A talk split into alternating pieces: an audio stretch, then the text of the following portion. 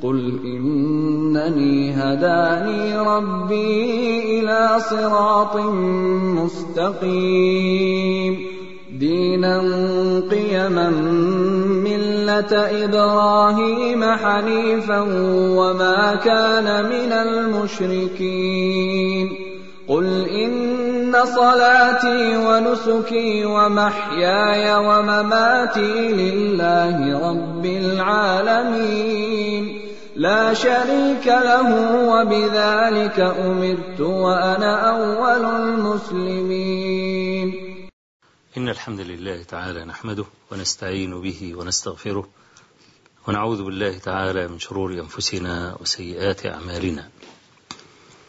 من يهد الله تعالى فلا مضل له ومن يضلل فلا هادي له. وأشهد أن لا إله إلا الله وحده لا شريك له وأشهد أن محمدا عبده ورسوله.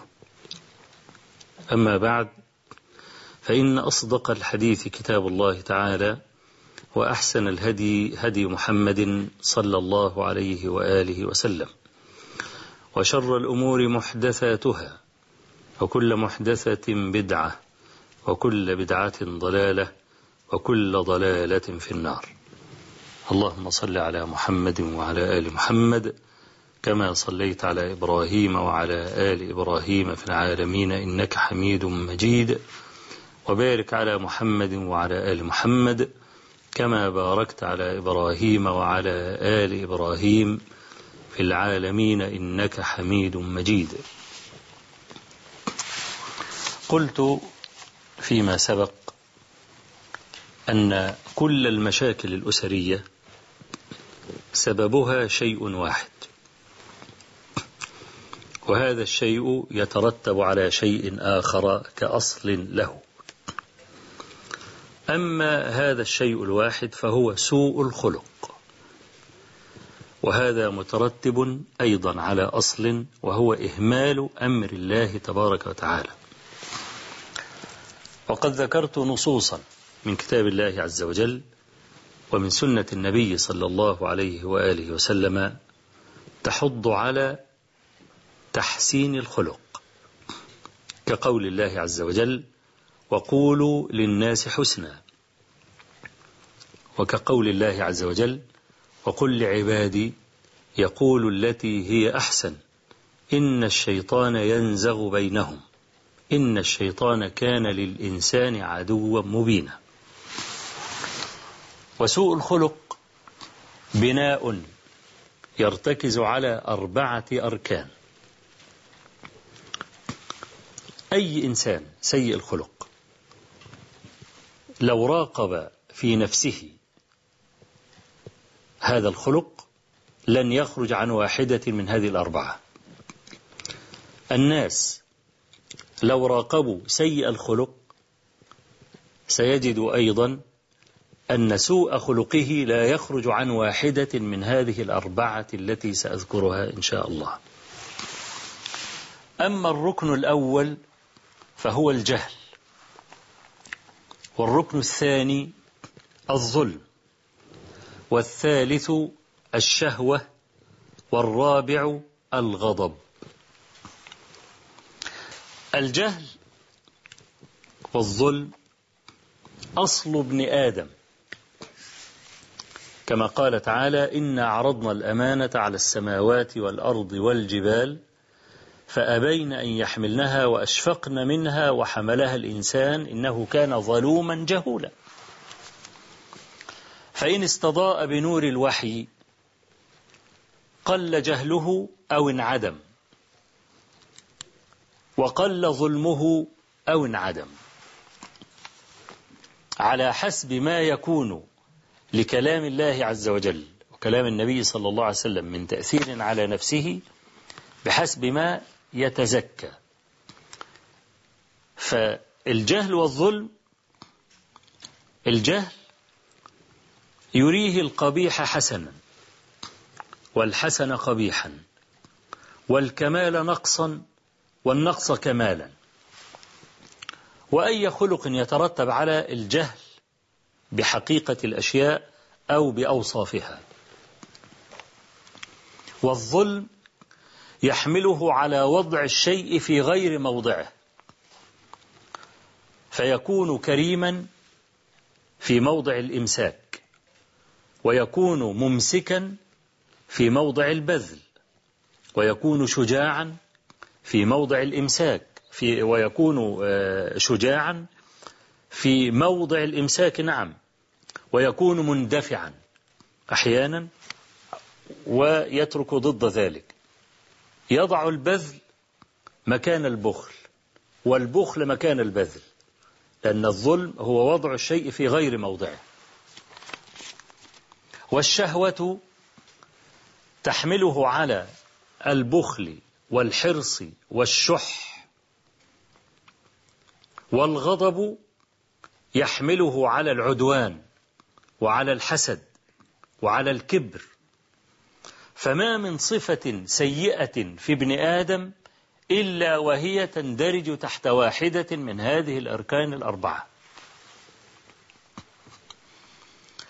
فكما يقول أبو حازم سلمة بن دينار رحمه الله كما رواه الخرائطي في مساوئ الأخلاق.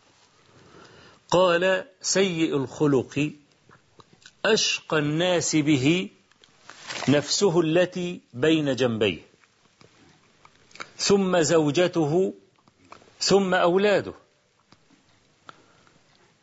ثم يقول وإن سيء الخلق لا يدخل بيته وهم في سرور. الأولاد بيضحكوا مع بعض والأم بتضحك معاهم وبتاعوا في جو بهجة في البيت. أول ما يدخل سيء الخلق الكل يسكت. ويتفرقون وينفرون عنه. حتى إن حماره دابته التي يركبها لا تنفر عنه لما يرميه لما يرميها به من الحجارة. وإن كلبه لا يراه فينزو على الحائط. وإن قطه لا يفر منه. وذكروا أن ابن المبارك رحمه الله الإمام عبد الله ابن المبارك صحب رجلا سيء الخلق في سفر. فلم فكان ابن المبارك يداريه وكان يحتمل منه. فلما فارقه ابن المبارك بكى. ابن المبارك هو الذي بكى. قيل له ما يبكيك؟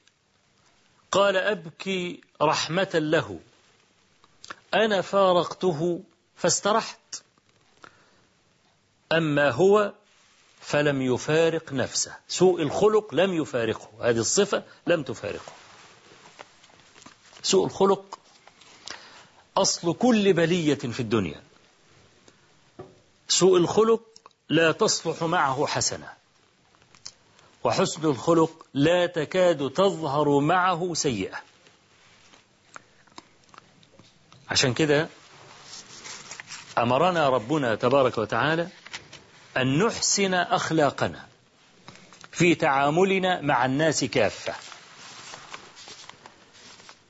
الشرير ستجتنب شره بابتسامة. على الأقل لن يؤذيك. اللئيم لن يؤذيك. أما الكريم فقد استرققته. يعني أدخلته في الرق. كما قال القائل حكيم الترمذي ليس هناك حمل أثقل من البر. من برك فقد أوثقك ومن جفاك فقد أطلقك. تعمل فيها معروف؟ وبعدين تسيء لي تكتفني أحاول إن أنا أقتص إن أنا أشتفي منك مش عارف. ليه؟ لك جميل متقدم. كما حدث في صلح الحديبية ما بين عروة ابن سعود الثقفي ممثل قريش آنذاك قبل أن يسلم وبين أبي بكر الصديق رضي الله عنه. لما جاء عروة بن مسعود الثقفي وهدد النبي عليه الصلاة والسلام قال له لا قبل لك بحرب قريش. ولا تتكثر بأصحابك من حولك. ما أرى حولك إلا أوباشا خليقا أن يفر ويدعوك. فقال أبو بكر له أنحن نفر وندعى أمصص بظر اللات. طبعا سب يعني وصل إلى القمة يسب آلهتهم. فقال عروة من هذا المتكلم؟ فقال النبي صلى الله عليه وسلم إنه أبو بكر.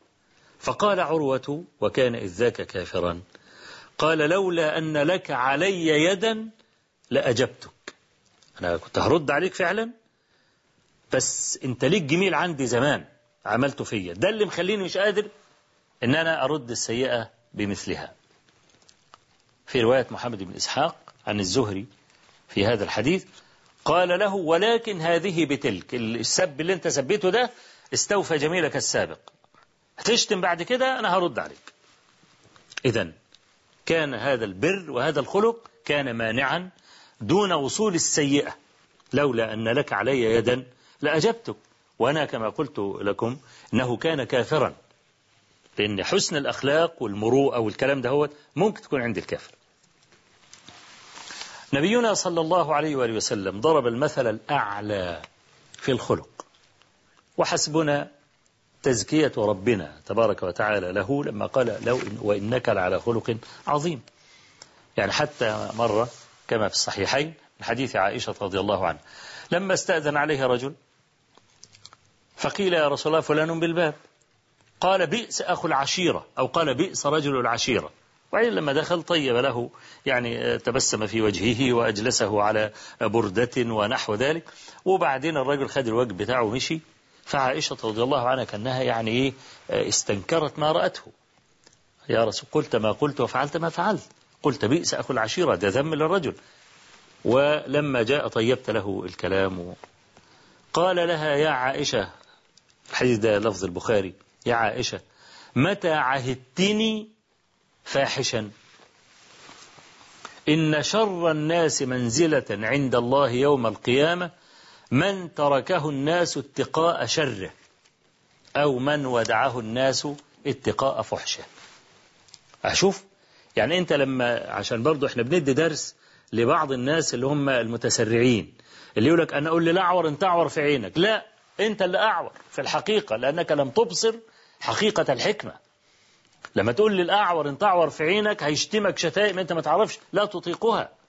فالمفترض أنك أنت لا تعرض نفسك للمهانة ولا للسباب. على طول مر بسلام. وتعود نفسك على الألفاظ الطيبة اقتداء بسيرة النبي صلى الله عليه وآله وسلم. كان يقول كما في صحيح البخاري كان يقول في المعتبة.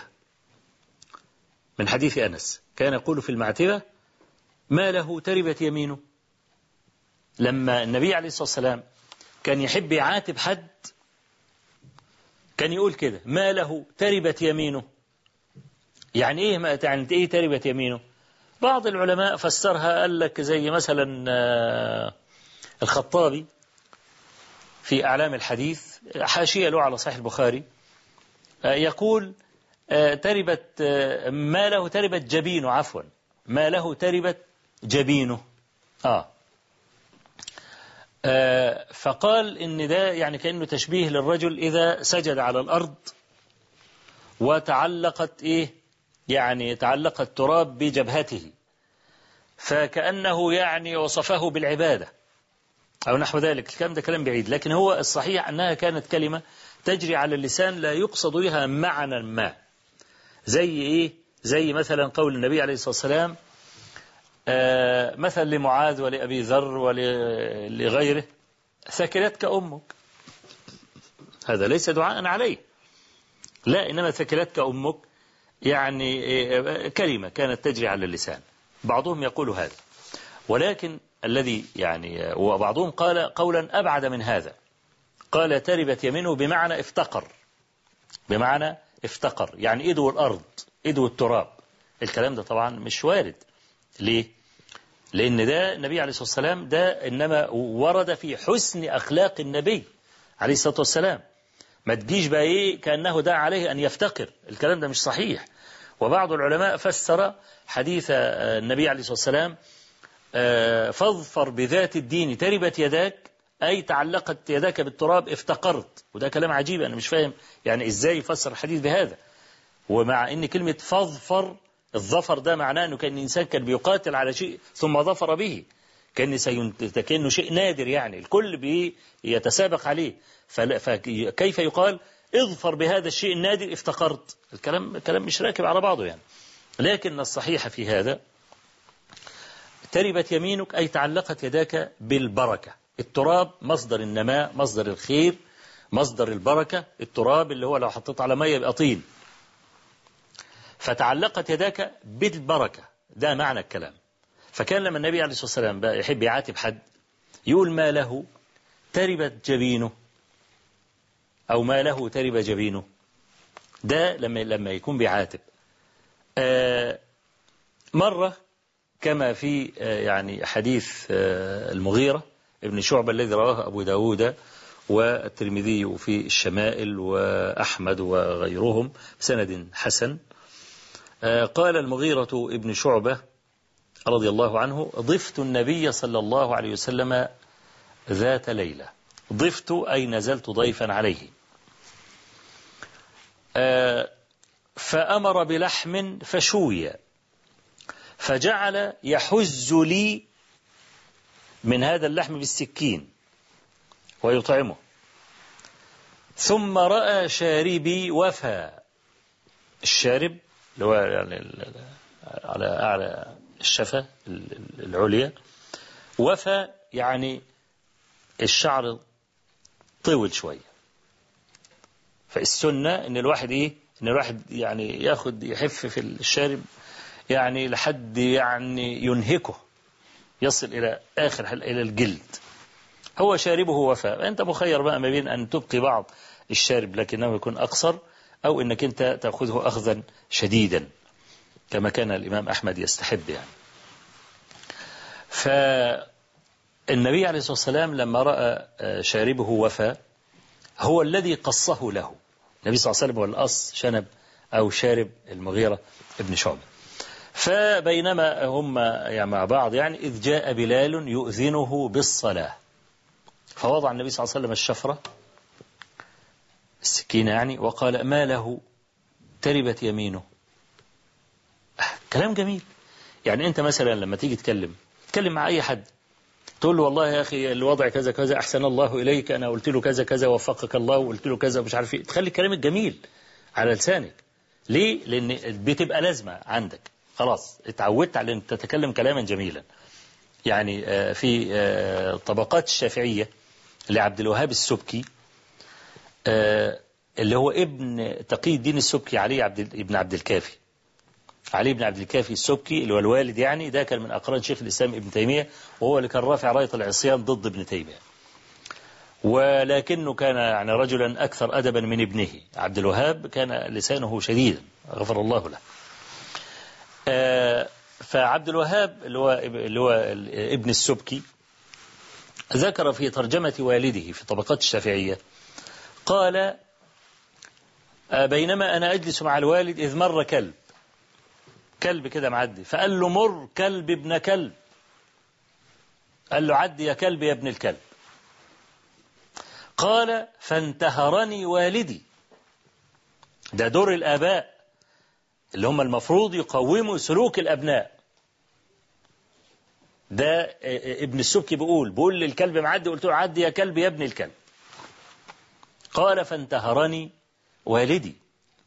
فقلت له أليس كلبا؟ وأبوه كلب. أنا ما جبتش حاجة من عندي. أنا لو قلت الإنسان يا كلب يا ابن الكلب آه الكلام ده صحيح. أولا كذب وبعدين فحش في السباب. لكن ده كلب حقيقي. لما هو يا كلب يا ابن الكلب هو كلب وأبوه كلب. فقال له روينا. أي يعني أنا أروي بسندي. روينا. عن عيسى بن مريم عليه السلام. أنه مر أمامه كلب فقال له مر بسلام. مر بسلام. يعني كان يقول له اتفضل. اتفضل عدي. فقيل له في ذلك. أي جماعة الحواريون سألوا عيسى عليه السلام في المسألة دي. فقال أكره أن أعود لساني على الشر. حتى مع كلب. ليه؟ دي عادة. وينشأ ناشئ الفتيان منا على ما كان عوده أبوه. زي ما أنا وصفت قبل كده في هذا البرنامج وفي غيره. لما أنت بتحب تزرع شجرة قدام البيت عندك بتكون الشجرة عبارة عن فرع طري خالص. لو أنت سبت الشجرة دي لحالها كده تطلع على كيفها يعني هتبص لها طالعة كده مميلة. كلنا بنعمل إيه؟ كلنا بنجيب حبل نربطه في الشجرة ونشد الشجرة عشان تطلع مستقيمة ونربطه في البتاع ده في وتد. وساعات علشان الولاد ما يكسروهاش والكلام ده تلاقي واحد عامل تحويطة حديد حوالين الشجرة وبرضه رابطها برضه شدتها من هنا وشدتها من هنا. ليه؟ لأن هي وهي غصن من الممكن إنك أنت تقومه تشده تعدله. لكن أنا لو سبت الشجرة دي تطلع كده بقت تخن كده وحبيت أعدلها. ما أعرفش أجيبها. ولو فرضنا إن أنا عرفت أجيبها هجيب جنزير وجرار ويشد الشجر عشان يعدلها. اللي هيحصل بمنتهى البساطة إن الشجر هتتخلع من جدرها. خلاص؟ ما عادش ينفع فيها إيه؟ إصلاح. أنت بتسيب ابنك في السنوات الطفولة الأولى على كيفه. الأب يشتم أبوه. يشتمه شتيمة. أنا شفت هذا الكلام. يشتمه شتيمة. الأب يضحك ويحفز الولد على الشتيمة. يعني يعني مرة أب ولد صغير يعني سنه حوالي أربع سنين. قال لأبوه أنت حمار. قال له لا. أبوه قال له لا ده أنت اللي حمار. الواد قال له لا أنت حمار. قال له لا أنت اللي حمار. وبيضحكوا مع بعض. قال لما الواد يطلع من صغره هو يقول لأبوه أنت حمار وأبوه يقول له أنت حمار. ده يطلع إيه بقى؟ لا المفترض الواد وهو صغير وهو صغير لسه. حتى لو لو لو لم يعقل الكلام أنت تتعود تبقى لازمه على لسانك إنك أنت تقوم دايما سلوك الولد تقوم أفعاله تقوم أقواله. ليه؟ لأن دي لأن لأن سوء, سوء الخلق بكل أسف اللي هو سبب المشاكل كلها يمكن أن يتجنب لو إن الآباء اعتنوا بالأبناء والبنات من الصغر. يعني مثلا أنا لو حبيت أقول مثلا وقائع من اللي هي بترد عليا يوميا. وأنا مش عايز يعني حد يتصور لما أقول واقعة يكون حد حكاها لي في التليفون مثلا أو حد حكاها لي مشافهة.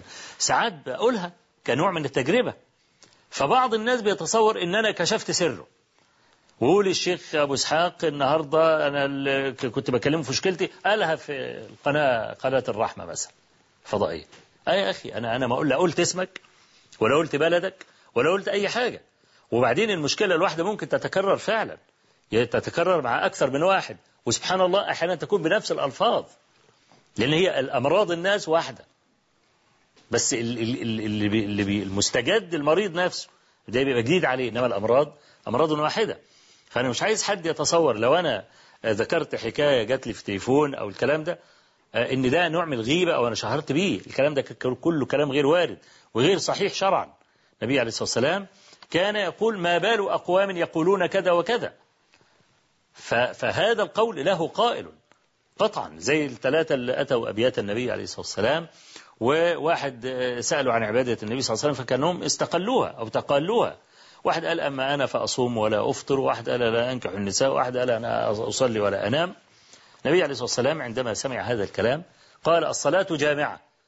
ربما كان هؤلاء الثلاثة الذين أتوا أبيات النبي صلى الله عليه وسلم كانوا من ضمن الجلوس الذين يسمعوا هذا الكلام. قال ما بال أقوام يقولون كذا وكذا أما إني أتقاكم لله وأشدكم له خشية. فده مش طالما ما ذكرتش الاسم ما ذكرتش البلد ما ذكرتش أي صفة من الأوصاف فأنا لي مطلق الحرية ولي مطلق الحق يعني أن أنا أحكي تجارب الناس لأن اللي أنا هقوله ده برضه ممكن يكون في ناس واعيين فيه بالحرف. يعني مثلا من ضمن الحاجات اللي وردت وعاملة مشكلة كبيرة جدا ومعكرة حياة الأسرة دي. آه طبعا دلوقتي المحمول آه فيه تخصيص النغمة. كل واحد بتخصص له نغمة أو كل مجموعة تخصص لها نغمة على حسب إمكانيات المحمول اللي معاك.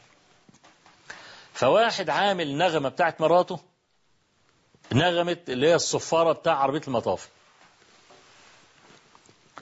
فأول ما تنطلق السرينة بتاع المطافي بتاع يبقى يعرف إن مين؟ إن مراته اللي إيه؟ مراته اللي طالباه المهم بتقول له بتكلمه وإحنا قاعدين. فالمهم إيه قاعد على صوته عليها والكلام دوت وانت دايما إشكالاتك أنا قلت لك 100 مرة ما أناش فاضي وكل شوية شغلاني بالتفاهات والبتاع وال... وبعدين قال لي عم الشيخ والله كلمها كلمتين كلمها كلمتين أنا خلاص أنا هون. هات يا عم التليفون. إيه يا ستي؟ قالت لي يا عم الشيخ أنا دلوقتي زوجي ده راجل زوجها راجل أعمال يعني في المكتب اصحابه عارفين لما عربية المطاف تصرخ كده يبقى أنا اللي طالباه. العمال في المصنع والعمال في المحلات أول ما يسمعوا النغمة دي يقول له المدام يا بيه. طب أنا مش لاقي لي نغمة يعني أحسن من عربية المطافي مثلا؟ ف فقلت لها لا هو المفروض بصراحة إنه ما يعملش كده ما يضحكيش وبتاع رضيتها بكلمتين وبعدين قعدت أتكلم مع الراجل. انت ليه عامل القصة دي؟ طالما القصة قال لي بص يا عم الشيخ آه أنا راجل أعمال يعني دماغي في ملايين دوسيهات برجعها مخازن بجردها وأنا لو ما عملتش كده وبقت عيني دي وراسي دي كلها عيون أنا هتسرق. ناس حرامية حواليا والكلام ده. فأنا ببقى ماشي وعمال أفكر. وقاعد وبفكر وبنام وبفكر وباكل وبفكر. قلت لها 100 مرة ما تتصليش بيا إلا لما يكون في حاجة تستحق الاتصال. بقالي سنوات على المسألة دي. أه تتصل بيا. أيوة نعم. تقول له الواد مش راضي يذاكر. أقوم قافل السكة. طب الواد مش راضي يذاكر أنا في الشغل أعمل له إيه؟ بعد شوية. الواد زغد أخته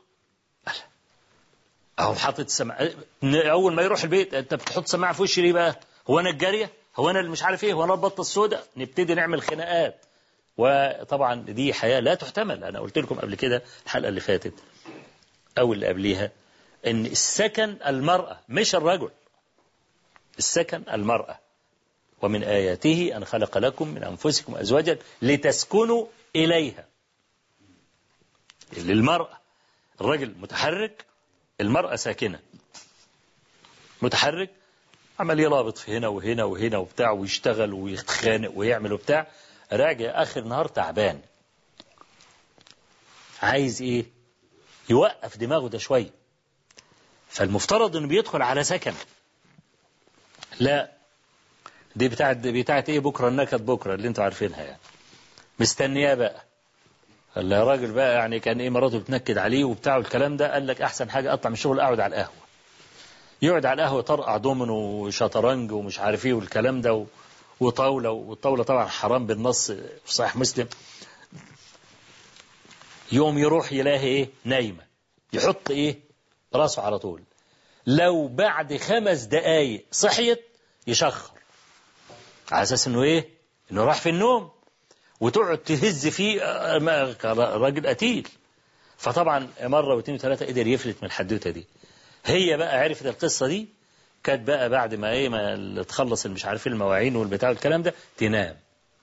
تاخد لها ساعتين كده نوم على ما صاحبنا يجي الساعة 2 تكون إيه صحصحت. تقعد تتهجد فيه بقى. تقوم الليل فيه. لا ده المرأة هي سكن الرجل السكن بتاع الرجل. يبقى الراجل المتحرك يجي على امرأة فايقة. لا عندها شغل ولا عندها مش عارف إيه ولا هي مديرة أعمال ولا سيدة مجتمع ولا الحدوتة دي. امرأة تنتظر زوجها.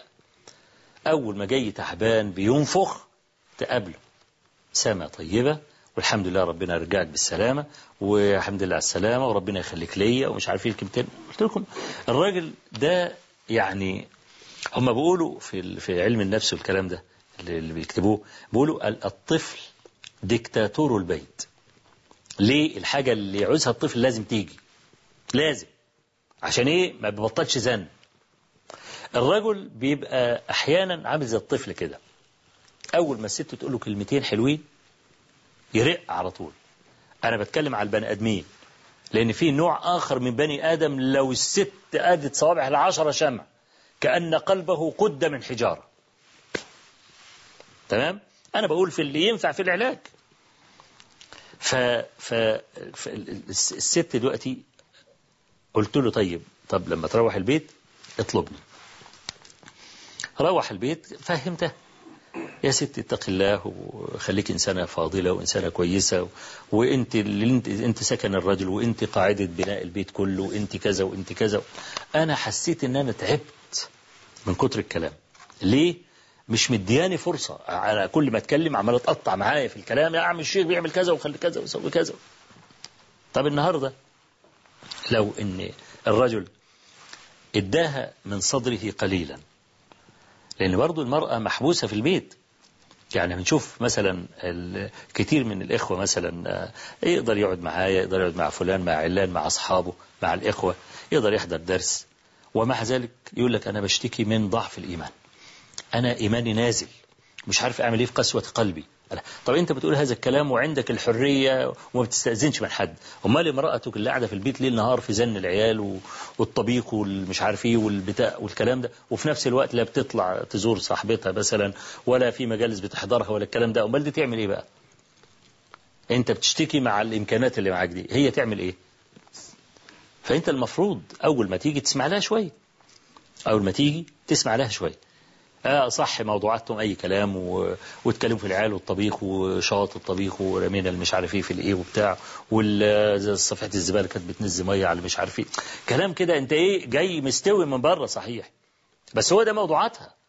هو ده موضوعاتها. لازم تعطيها من صدرك شيئا. النبي عليه الصلاة والسلام سمع من عائشة حديث أم زرع كله. قاعد في ليلة وهو المحمل بأعباء الأمة كلها وأعباء نشر الدين كله. أعطى أذنه الشريفة لعائشة رضي الله عشان تقص عليه قصة حديث طويل 11 امرأة من من النساء الجاهلية الحديث اللي أنتم حافظينه وأنا يعني هاخد طرف منه بسيط كده آه، اللي هو يناسب موضوعنا آه، الآن. فأنا عايز أقول دي يعني مثلا سوء خلق من الرجل إن يعمل رنة المحمول آه، عربية النظافة سوء خلق منه. ليه يعملها كده؟ أو واحد يعملها عربية إسعاف. أو أنا سمعت مثلا آه، برضو واحد عامل رنت المحمول بتاعت مراته آه، بركان مثلا أو زلزال. وأغرب من كل ده عامل رنت واحد عامل رنت محمول مراته كلب بهبهب. تخيل بقى لما يكون الست عارفة إن أول ما كلب يهبهب كده والمش عارف إيه بقى خلاص مراته اللي بتتصل. معاه برضه حاجة سيئة برضه يعني حاجة برضه يعني سوء خلق من الرجل. فالمفترض إن ليه؟ إن شوف موضوع بسيط أهو. يتحل بحسن الخلق. إنك أنت توسع صدرك شوية كده.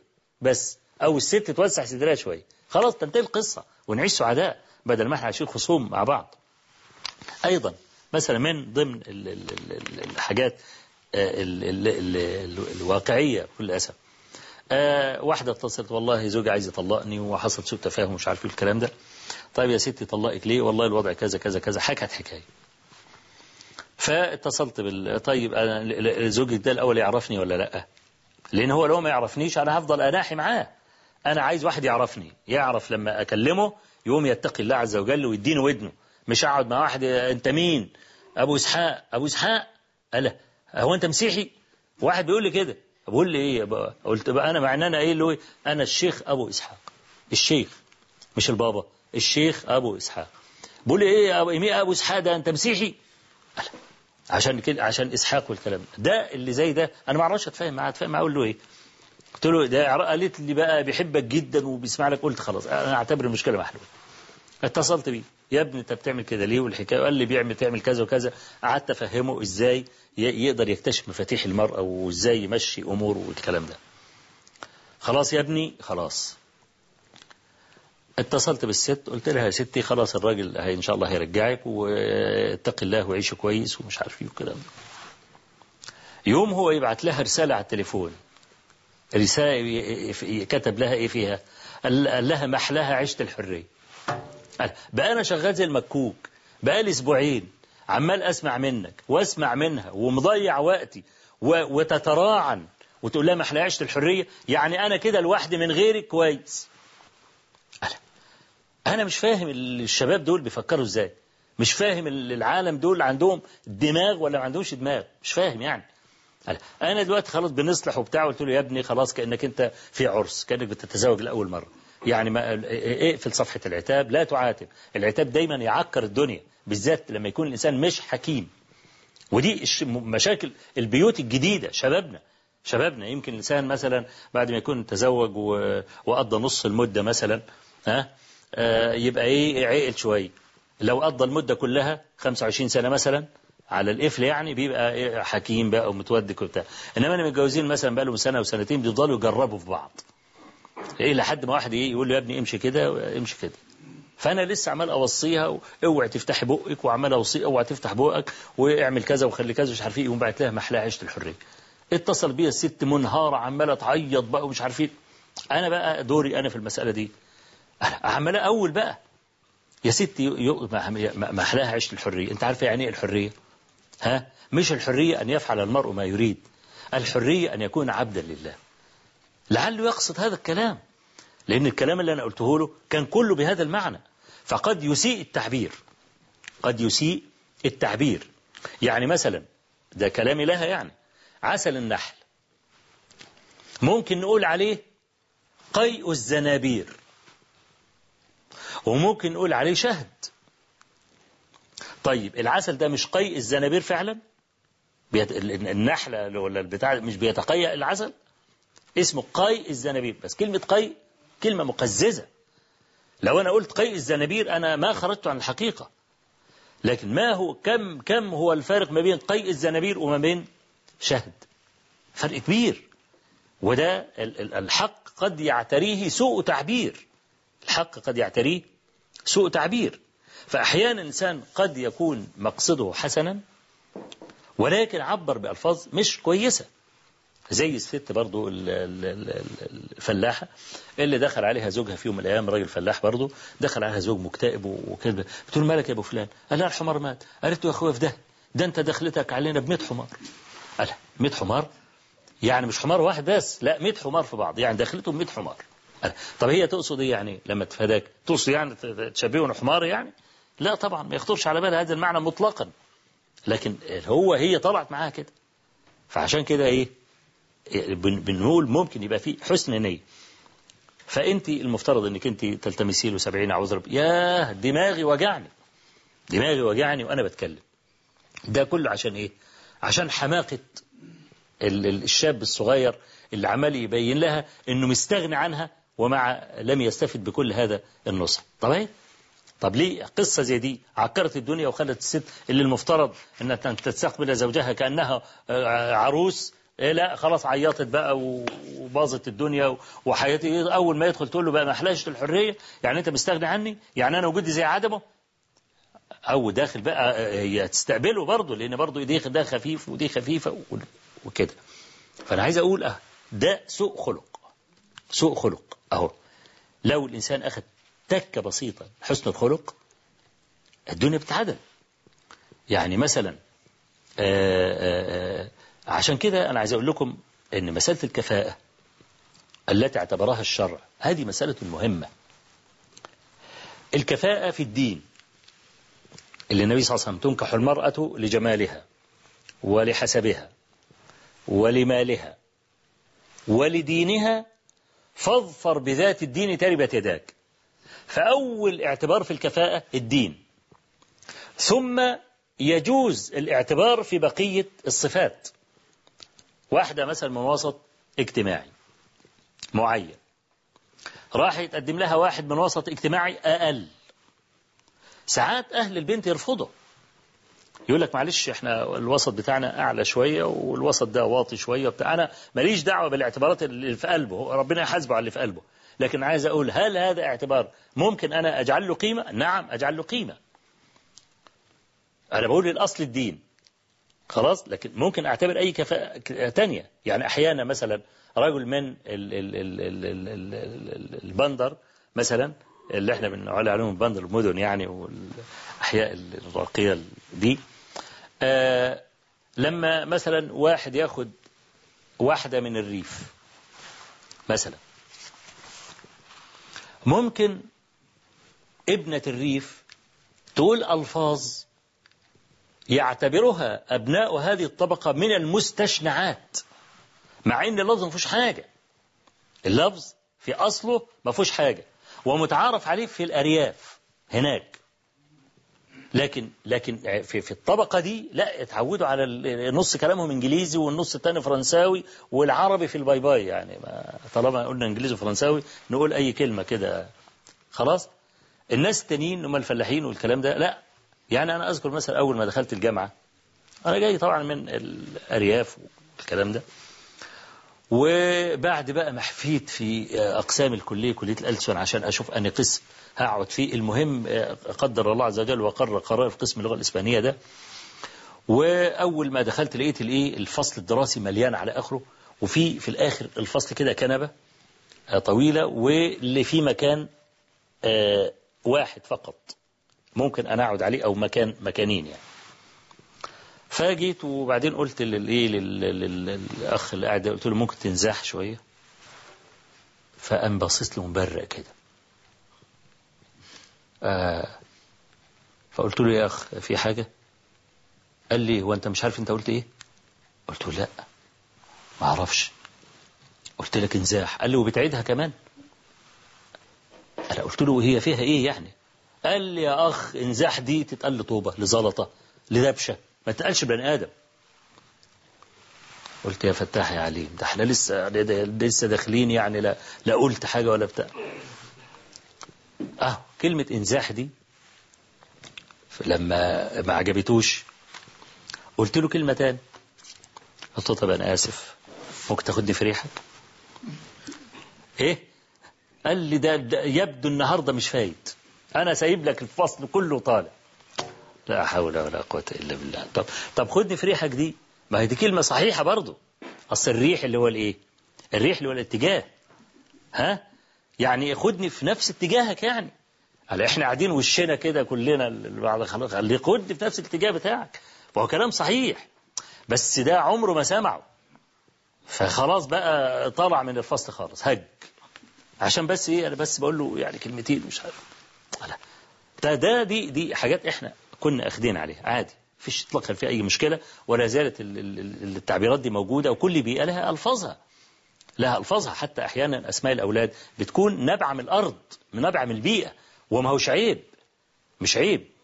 يعني أنا مثلا في بعض البلاد الخليج ولد اسمه جرهود.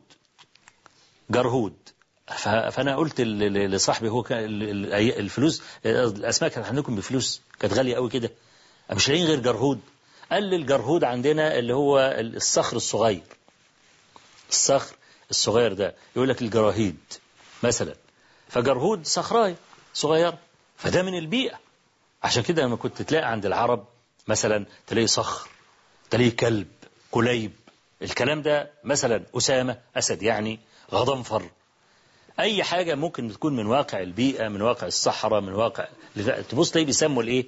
الأولاد بالأسماء دي وده شيء مش مستنكر. ممكن أنت مستنكره في بيئة يعني لما سمعت سمعت جرهوط حسيت إن أنا كشيت في بعضي. تمام؟ الاسم ده عادي خالص في هذه البلاد. فالبيئة برضو بيبقى لها إيه؟ داخل في المسألة. فأنا عايز أقول ال- الكفاءة بقى ده من مكان معين. يقول لك لا ما تجوزش المكان ده. ليه؟ يقول لك أنا عايز أراعي الكفاءة. ما فيش تناسب اجتماعي ما فيش مش عارف إيه ما فيش إيه. كل ده وارد. لكن أنا عايز أقول آه، آه، إذا اصطدم بالدين لا تقدم الدين. لأن أنت مش هتاخد إنسانة كاملة ابدا في كل حاجة. ولا أنت هتاخد واحد كامل ابدا. لازم يكون كل بني آدم ناقص ناقص في حاجة. فلأن يكون النقص في بقية الكفاءات أولى من أن يكون في الدين. النقص في الدين مشكلة كبيرة. فبرضو رعاية الإيه؟ الكفاءات. يعني شوف مثلا على خلاف الصورة الثانية واحدة اتصلت بي مرة وهي منهارة في البكاء. قلت لها يا بنتي بس أنا مش فاهم منك حاجة ممكن تهدي الأول وبعدين تتصل بي قالت لي أنا بقى لي أربع شهور بتصل بيك. فأنا يعني مش هفوت الفرصة ولا هسيب التليفون. قلت لها طب خلاص بطل عياط عشان أفهم الإيه القصة يعني. قعدت تشتكي طبعا من زوجها بقى وفظ وغليظ ومش عارف إيه. وبعدين قالت لي مع إن أنا والله يا عم الشيخ بسكوتة. قلت لها بسكوته يعني إيه بتتكسر بسرعة يعني ولا إيه بسكوتة؟ قالت لا يعني رومانسية. أنا رومانسية بحب كلام الرومانسي. قلت لها والله يا بنتي منك نستفيد. أنا أول ما أعرف إن أول مرة أعرف إن بسكوتة معناها رومانسية. طب يعني الراجل بيعمل إيه؟ قال بيعمل كذا وخلي كذا. قلت لها يا بنتي المفترض إن الست الذكية في أول من أول يوم زواج تفتش عن مفاتيح زوجها. الراجل ده بيحب إيه وبيكره إيه؟ لازم. ودي وصية لكل بنت بتستقبل حياتها. لازم أول حاجة تعتني بيها لا مطبخ ولا سجاد ولا الكلام ده الراجل اللي هتعيش معاه. مفاتيحه إيه؟ عشان أعرف أتعامل معاه. هو داخل كده زي المتريليوس كده أنا أوديه كده. ليه ليه ليه ليه يدخل كده؟ أنا بسأل سؤال أحيانا لبعض الناس اللي هم في في المعاني دي. أقول له مين اللي بيسوق القطر؟ يقول لي السواق. أقول له غلط. اللي بيسوق القطر العامل بتاع السنافور اللي فوق اللي بيحول القضبان. يعني القطر ماشي كده وفي تحويلة. ممكن بمنتهى البساطة الراجل المحوالجي اللي فوق اللي في الأوضة اللي فوق ده يقوم محول القطر يخليه يمشي كده. السواق عايز يمشي كده هو ماشي كده. فبدل ما هو داخل كده هيدخل على الست. تعمل زي المحوالجي تخليه يمشي كده. ده عايز إيه؟ واحدة ذكية بتفهم. تقوم تشوف مفاتيح الراجل اللي هتعاشره بقية حياتها. إيه مفاتيحه؟ وتراقب بقى وتحط النظير على النظير. يقوم الراجل بقى لما مثلا يبص للسقف تعرف من كثرة نظره للسقف ولما يبص للسقف بيطلب حاجة معينة أو حاجتين أو ثلاثة فتقول له أنت عايز كذا؟ لا. يبقى أنت عايز كذا أو كذا. يقول لها آه. ياخد نص نفس كده. كأنه هيتكلم وبعدين يسكت. تقول له أنت كنت عايز تقول حاجة؟ تمام. لما بياكل ما يعرفش ياكل إلا لما يكون جنبه حاجة بيشربها. ميه عصير بتاع الكلام ده. خلاص؟ هي جابت الأكل من غير ميه وهي داخلة يبص لها تقول له آه أنت عايز ميه الراجل بيحب الست الذكية. الست الكويسة يعني. مش زور أنت إيه عايز ميه ولا أنت إيه عايز إيه بالظبط؟ ها؟ لا خديني لكميتين على ظهري بقى ومش عارف إيه والكلام ده عشان أبلع اللقمه بقى شايف زوران وروحي هتطلع وتقول له أنت عايز حاجة؟ حاجة تغيظ برضه. فأنا عايز أقول شوف ال ال الأوساط. يا بنتي اعملي كذا خلي كذا سوي كذا. الكلام ده. وعلى أي حال اديني رقم زوجك أكلمه. لما كلمته قلت له يا أخ فلان والله أنا زوجتك اتصلت بيا وقالت لي كذا كذا كذا كذا. طبعا ده كلمني بقى كلمة عربي وعشرة إنجليزي. فإيه؟ فقلت له طيب ممكن تجي لي؟ فجالي. ليه؟ لقيت لقيت القصة ما ينفعش فيها تليفون. جالي. قعد يكلمني بقى وبتعمل فيا وتخلي فيا ومش عارف إيه والكلام ده. قلت له يا أخي دي مراتك يا أخي بسكوتة.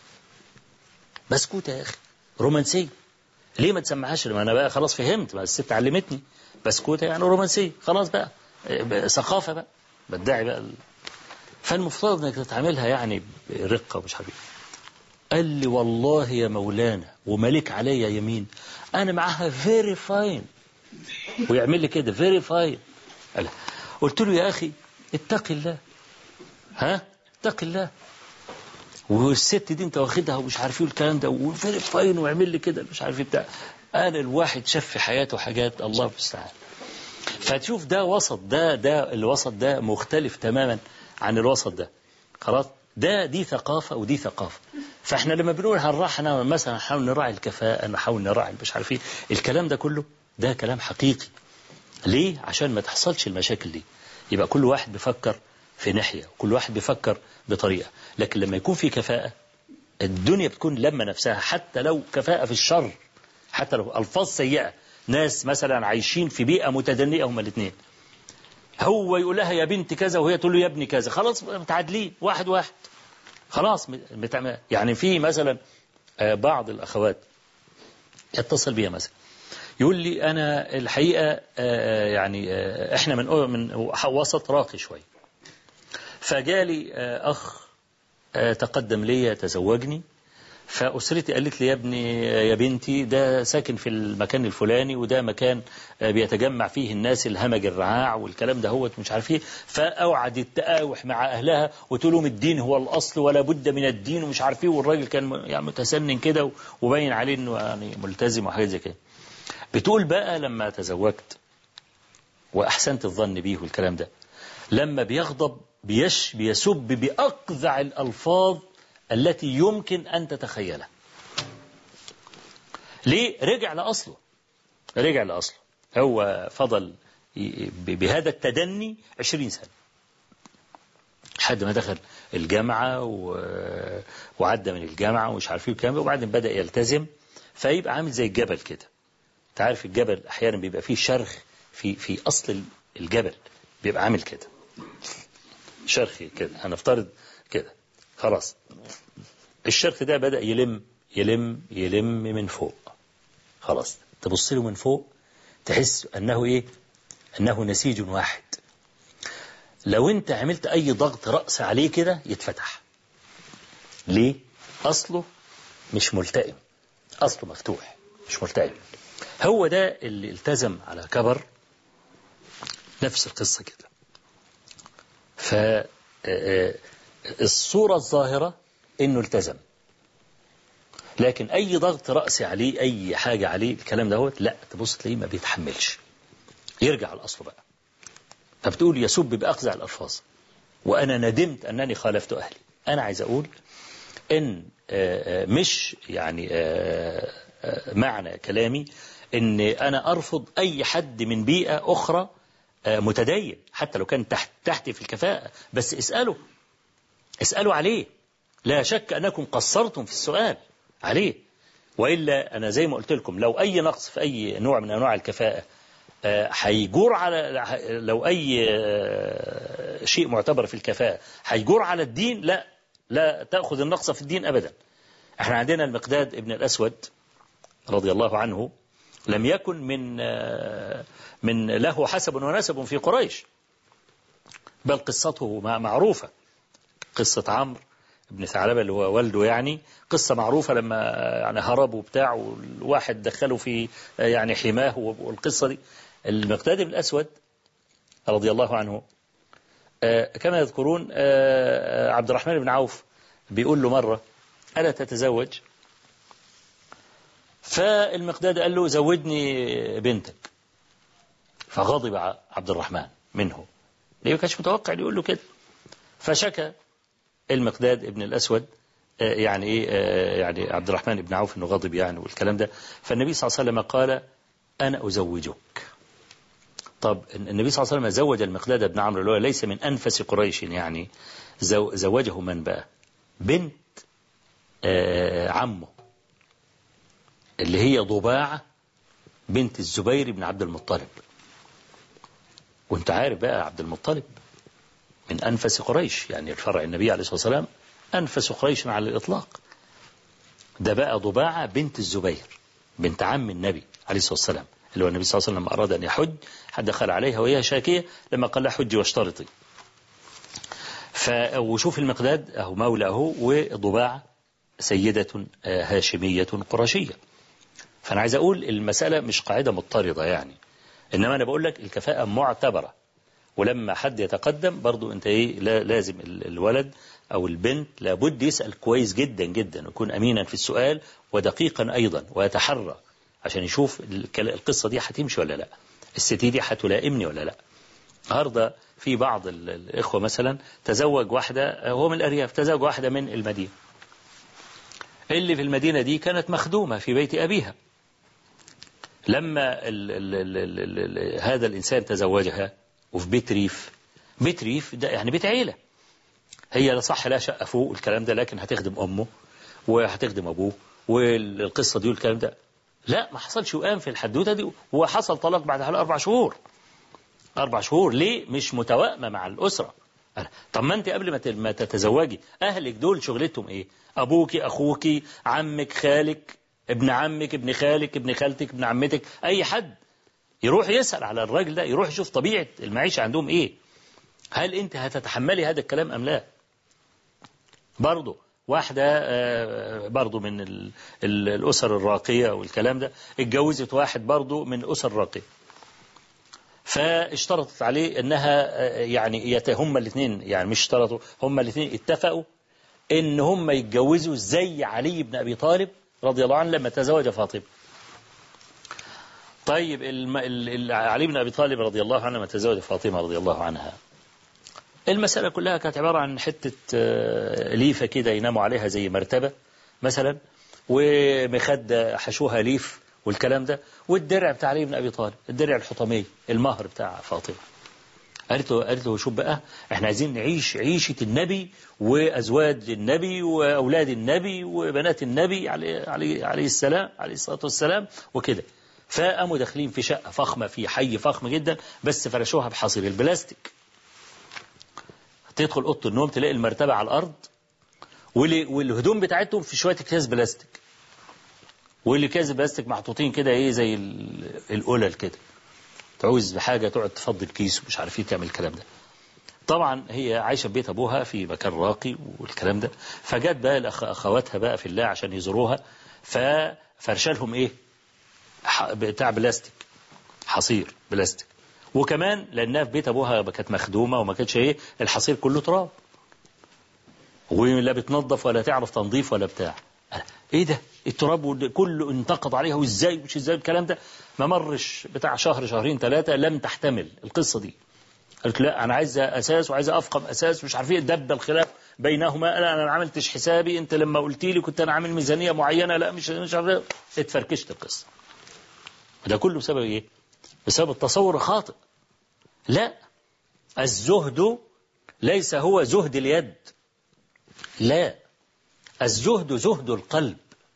أن تزهد في الدنيا. ممكن يبقى تحت يدك ملايين ومليارات لكن أنت لا تنظر إليها وما دخلت قلبك. أبدا. هو ده الزاهد الحقيقي. لأن تسكن في قصر تعمر جنباته بالتسبيح خير من أن تسكن في خص تتقلب فيه أشرا وبطرا. القصة مش قصة آه، مظاهر. لا. أي شيء يعينك على أن تشكر ربك سبحانه وتعالى افعله طالما أنه من حلال. عايز تركب أفخم سيارة اركب أفخم سيارة. تسكن في أفخم القصور اسكن في أفخم القصور. لكن أدي شكر ما عليك. لا تتقلب في أي مكان إلا وأنت تحمد ربك سبحانه وتعالى. الذي أعطاك وحرم غيرك. وإنت ممكن تكون مع هذا النعيم أسبق من كثير من الفقراء الصابرين. مع مع هذا النعيم والكلام ده. عشان كده بقول القصة مش زي ما كتير من الإخوة والأخوات أو كتير من المسلمين والمسلمات بياخدوها. لا هذا تصور خاطئ ومش صحيح. فعشان كده إحنا عايزين نرجع نقول الكلمة. الكلمة. النبي صلى الله عليه وسلم قال الكلمة الطيبة صدقة. وإحنا بنقول في المثل بتاعنا لاقيني ولا تغديني يعني ملاقاتك لي أفضل من أن تضيفني على طعام. لما تقابلني بابتسامة وتهش وتبش والكلام ده غير لما نعمل زي الراجل اللي, اشترى لمراته وعياله كسوة عيد ومش عارفين الكلام ده وكان ساكن في الدور الخامس وكان راجل بس سيء الخلق والكلام فلما دخل فتحوا له الباب عرقان بقى وبينهج ومش عارف إيه وشايل ثلاث أربع خمس ست جهاز أول ما فتح الباب قام راميهم على الأرض وقال لهم اطفحوا. كان جايب لهم أكل مش عارف إيه. اطفحوا. الراجل أنا أول مرة أسمع الحكاية دي من حوالي 17 سنة كده. فالراجل آه، اللي بيحكيها لي قلت له ده لما قلت له ده باين عليه شغال في مصلحة المجاري. قال لي إيه؟ معقول؟ أوحي بعد رسول الله يعني بيمزح يعني.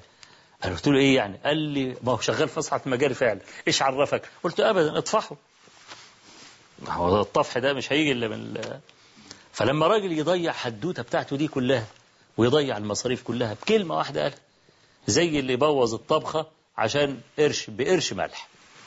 هو ده بكل أسف ده ده الحادث. فعشان كده إحنا بنقول من الممكن جدا أن تحل أعتى المشاكل بكلمة طيبة بتصرف طيب. والحياة الزوجية ليست مباراة. أنا أكرر أهو ليست مباراة. مين يغلب؟ مين يجيب مناخير التاني الأرض؟ الحياة الزوجية مش كده خالص. مفيش غالب ومغلوب كله مغلوب. كله مغلوب. الراجل هيطلق؟ إذا ما كانش عنده ولاد هيخسر الشقة والنفقة ونفقة المتعة ونفقة الطلاق ولا مش عارف إيه والكلام ده. وإذا كان لها ولد هيتحرم من الولد مش هتربى بينهم والست برضه هتاخد الشقة ومش عارف إيه وهيروح لسه يعمل أساس جديد وقصة كبيرة.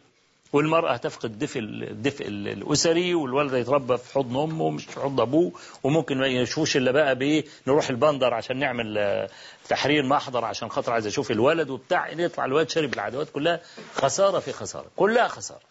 فالحياة الزوجية مش مباراة. العاقل هو الذي يحتوي الآخر. العاقل والذي يحتوي الآخر. وكذلك أمرنا ربنا تبارك وتعالى في كل الخصومات. أو كل المواقف الملتهبة المتوترة. أمرك دائما أن تفعل جميلا وأن تفعل حسنا في ثلاثة مواضع في القرآن. ليس لها رابع. قال تعالى فاصفح الصفح الجميل وإن الساعة لآتية فاصفح الصفح الجميل وقال واهجرهم هجرا جميلا وقال فاصبر صبرا جميلا. يبقى أنا عندي الصفح الجميل والهجر الجميل والصبر الجميل. الصفح والهجر والصبر كلها مواقف توتر. هو أنت هتصفح عن مين؟ مش عن رجل أساء إليك؟ هو أنت هتهجر مين؟ مش هتهجر رجل مؤذي؟ هو أنت هتصبر على مين؟ مش هتصبر على مر؟ الثلاثة هم. الله عز وجل أمرك بالجميل في الثلاثة دول. فالصفح الجميل الذي لا عتاب معه. والهجر الجميل الذي لا أذى معه. والصبر الجميل الذي لا شكوى معه. يبقى خلاص نقول الكلام الهجر الجميل الذي لا أذى معه. الصفح الجميل الذي لا عتاب معه. الصبر الجميل الذي لا شكوى معه. يبقى الثلاثة دول أهو برغم أن فيهم مرارة إلا أن الله عز وجل أمرك إيه؟ أمرك أن تفعل الجميل. فإذا امتثلت وساط ربك سبحانه وتعالى قواك زي ما حديث كما في حديث أبي هريرة في صحيح مسلم أن النبي صلى الله عليه وآله وسلم جاءه رجل فقال يا رسول الله إن لي قرابة أصلهم يقطعونني أحسن إليهم ويسيئون إلي أحلم عنهم ويجهلون علي. أعطيهم ويمنعونني الحديث رواه مسلم وغيره. عشان في بعض الألفاظ برضو إيه يعني ممكن ما يلزاش في صحيح مسلم بتصور أنني عزوت خطأ يعني. فقال له صلى الله عليه وسلم إن كنت كذلك زي ما أنت بتقول يعني فإنما تسفهم المل الرماد الحار كأنك بتسففه رمادا رمادا حارا. إن كنت كذلك فإنما تسفهم المل. دي أول حاجة. تاني حاجة اللي تخلي أي بني آدم يصبر فعلا على الأذى. ولا يزال معك من الله ظهير عليهم. ما دمت على ذلك. ظهير يؤيدك. تلاقيه بيشتمك ولكنه بيحترمك. يشتمك ولما يعوز حاجة ما يعرفش يلاقيها بغيرك يجي لك زي الذليل ومع ذلك بعد ما تتقضى المشكلة بتاعته يشتمك برضه. وما يتعلمش. ويتحوج ويرجع لك برضه مدلدل ودانه برضه. وياخد منك ويشتمك. لكن لما يجي هذا البني آدم اللي زي النوع ده لما يجي يتكلم بقى عنك هيتكلم يقول إيه؟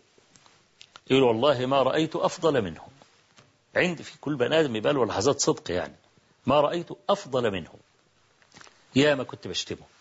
ويا ما كنت بحرمه ويا ما اتبليت عليه وعملت تقرير طبي وبطحت نفسي وعملت مش عارف إيه والكلام ده ومع ذلك لم يجاز السيئة بمثلها.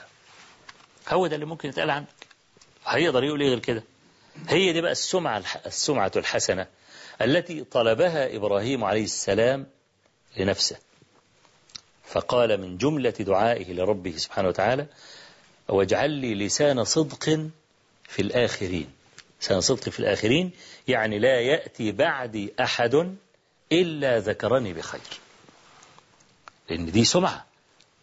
إذا, إذا, إذا يعني رضي الله عن عبد جعل له صيتا في السماء وصيتا في الأرض. كل إنسان منا له صيت. في واحد ملعون يلعن في السماء ويلعن في الأرض. وفي واحد ميمون يمدح في السماء ويمدح في الأرض. كما في حديث أبي هريرة في صحيح مسلم لما من حديث سهيل بن أبي صالح لما كان بيحج في سنة من السنوات مع أبيه أبي صالح واسمه ذكوان وهم قاعدين كل الناس وقفت وقفت إيه كلهم يقول عمر بن عبد العزيز عمر بن عبد العزيز يمر. فكل الناس وقفت تتفرج على مين؟ على عمر بن عبد العزيز أمير المؤمنين. فقال سهيل لأبيه يا أبتي ألا تنظر حب الناس عمر بن عبد العزيز أو أمير المؤمنين؟ فقال له بأبي أنت. يعني يا بني أفديك بأبي. دعاء كده جميل يعني. زي ما كان الصحابة يقولوا النبي صلى الله عليه وسلم بأبي أنت وأمي. أنت ممكن تقولها لأي حد بتحبه. بأبي, بأبي أنت بأبي أنت وأمي يعني أفديك بأبي وأمي. الباء هنا باء التفدية مش باء القسم. أحسن في ناس فاكرين إن بأبي أنت وأمي دي باء القسم زي بالله مثلا. لا دي اسمها باء التفدية. باء الإيه؟ التفدية. ومنه حديث آه الحديث الذي ورد في صحيح البخاري آه أن أن أبا بكر رضي الله عنه خرج مرة من صلاة العصر وكان معه علي بن أبي طالب ومجموعة من الصحابة خارجين من المسجد. وكان الحسن بن علي كان كان صغيرا. تعرفين الحسن بن علي رضي الله عنهما مات النبي لما النبي صلى الله عليه وسلم مات كان سنه 8 سنوات. فكان سنه مثلا بتاع تسع سنوات ولا حاجة. فأبو بكر الصديق بقى اول ما خرج من المسجد لقى الحسن قاعد يجري وراه والحسن يجري منه وبتاع لحد ما إيه؟ مسكه ورفعه على كتافه وهو يقول أبو بكر اللي بيقول يعني بأبي شبيه بالنبي ليس شبيها بعلي. بأبي شبيه بالنبي مش معناه بيحلف بأبيه لا باء التفدية. أفديه بأبي إنه شبيه بالنبي ليس شبيها بعلي وعلي يضحك. ف فأنا عايز أقول نرجع لكلامنا الذي قلناه قبل ذلك. بنقول إن كثير من مشاكلنا يمكن أن تحل بكلمة طيبة. ده الكلمة الطيبة دي بتخلي البني آدم صيت صيت. فسهيل فأبو صالح بيقول لسهيل بقى بيقول له إيه؟ بيقول له بأبي أنت. آه إني سمعت أبا هريرة رضي الله عنه يقول سمعت رسول الله صلى الله عليه وسلم يقول إذا أحب الله عبدا نادى جبريل. قال يا جبريل إني أحب فلان ابن فلان. يا سلام مذكور عند الملك لما يذكر بني آدم عند ربنا سبحانه وتعالى يا له من عبد. إني أحب فلان ابن فلان فأحبه.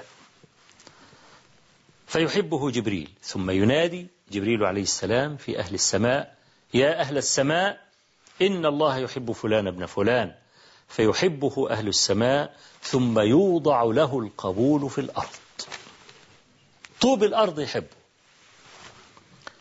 تفتقده الأرض تفتقد قدميه. يفتقده موضع سجوده. الحصى الذي شرب من دموعه وهو ساجد يفتقده.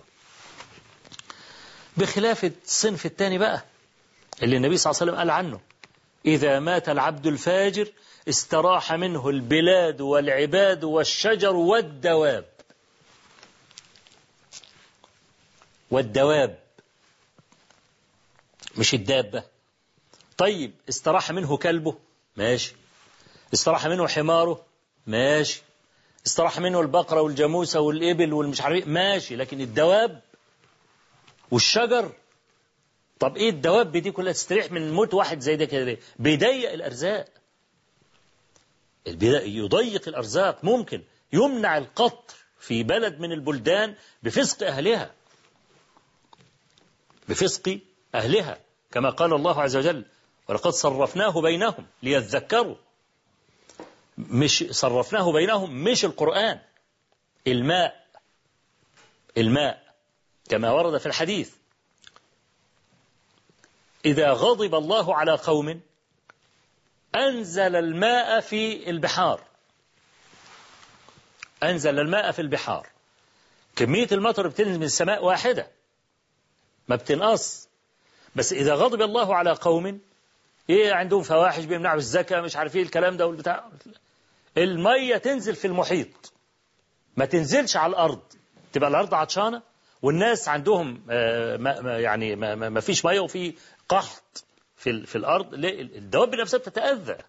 المية راحت الدابة نفسها بتتأذى. الشجر ممكن يموت في البرية علشان ما فيش مية.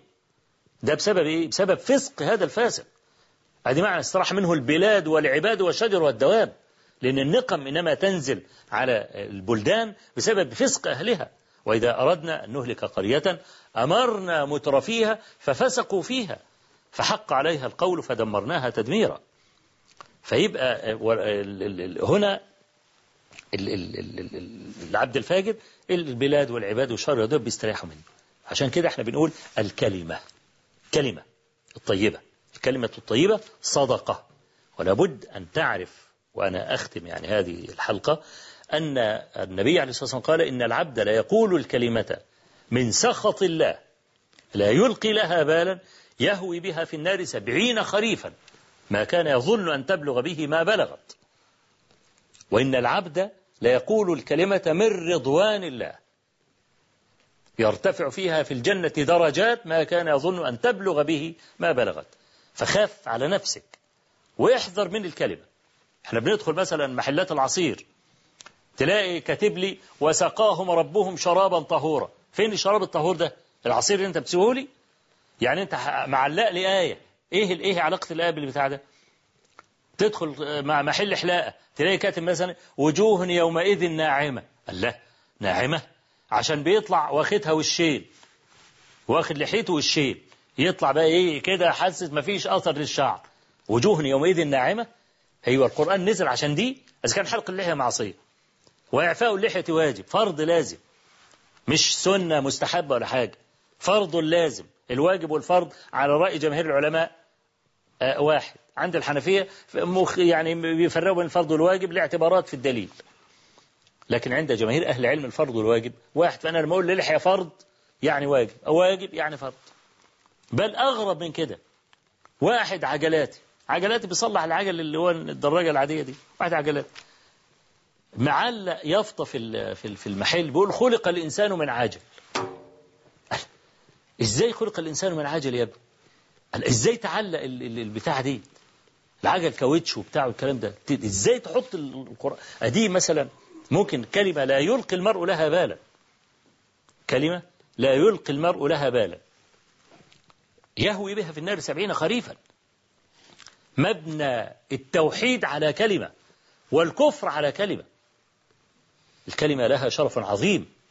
واللي عمالين يتكلموا ليل نهار ويكتبوا الأباطيل ويتكلموا بالأباطيل فليعلموا أن كل كلام قيل لابد أن يردد عليهم مرة أخرى ولا بد أن يحاسبوا عن كل كلمات قالوها من الباطل أو قالوها على الله ورسوله بغير علم. إحنا عندنا الكلام مهم.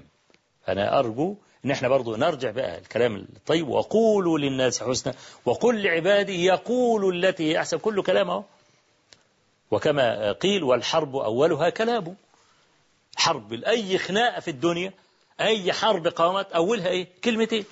ده الكلمة الثانية صد رد مش عارف إيه الكلام ده. طقشوا ببعض قامت حرب ضروس أهلكت الحرث والنسل. ما هي ده برضو الكلمة. فأنا يعني برضو إحنا نتحرز ونستفيد من هذه النصوص. طبعا أنا الحقيقة ما كنت أتوقع ولا أتمنى أن أنا أت يعني أطول في المقدمة شوية. أنا كان الحقيقة تحضيري مختلف خالص عن النهاردة. ما كان ما كانش تحضير ده خالص. كنت هدخل في بعض النماذج بقى العملية اللي الرسول عليه الصلاة والسلام زي ما عودتكم المرة الماضية النماذج العملية للنبي صلى الله عليه وسلم كيف كان يتعامل يعني مع زوجاته. فأستميحكم عذرا أن أن نمددها حلقة أخرى إن شاء الله تبارك وتعالى. والله سبحانه وتعالى أسأل أن يجعل ما قلته لكم زادا إلى حسن المصير إليه وعتادا إلى يمن القدوم عليه. إنه بكل جميل كفيل وهو حسبنا ونعم الوكيل.